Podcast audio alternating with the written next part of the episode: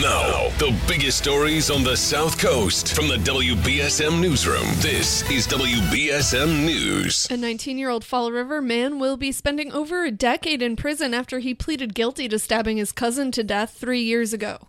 The Bristol County District Attorney's Office said Tuesday that Michael Holloway was sentenced to 10 to 12 and a half years in state prison after admitting to manslaughter and other criminal offenses in the fatal stabbing of 17 year old William Wheeler Jr. in February 2019. Fall River police found Wheeler suffering from a minor stab wound to his nose and a serious stab wound to his stomach at a Fountain Street apartment. They immediately rushed him to the hospital where he died. The DA's office said an investigation found that Holloway and Wheeler had committed an armed robbery on a friend of theirs earlier that day, then argued over whether to return the backpack they'd stolen. Along with the manslaughter charge, Holloway also pleaded guilty to assault and battery and armed robbery charges.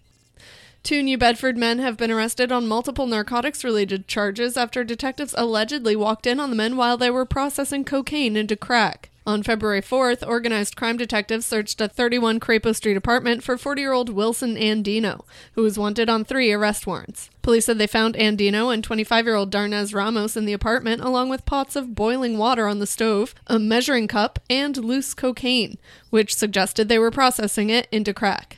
100 grams of cocaine, 176 grams of fentanyl, Percocet, Xanax, and methamphetamine were also allegedly found in the home. Voters in Dartmouth's town election will be seeing a non binding referendum question about the school district's controversial Indian symbol on the ballot this April. Yesterday, the Dartmouth Select Board decided to put the question to town voters. But the vote won't be binding, so it's more like checking public opinion on the issue. Board member Frank Gracie III said he supports the idea. I think asking people what they think is always a good idea, and this is also a great way to do it. So I totally support this. The Dartmouth Indian logo currently features an Eastern Woodlands Indian, but the Indian's name and symbol have come under fire recently.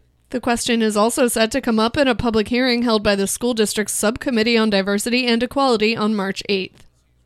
In sports, the Bruins return from the NHL All Star break tonight to host the Pittsburgh Penguins, and the Celtics face the Brooklyn Nets tonight.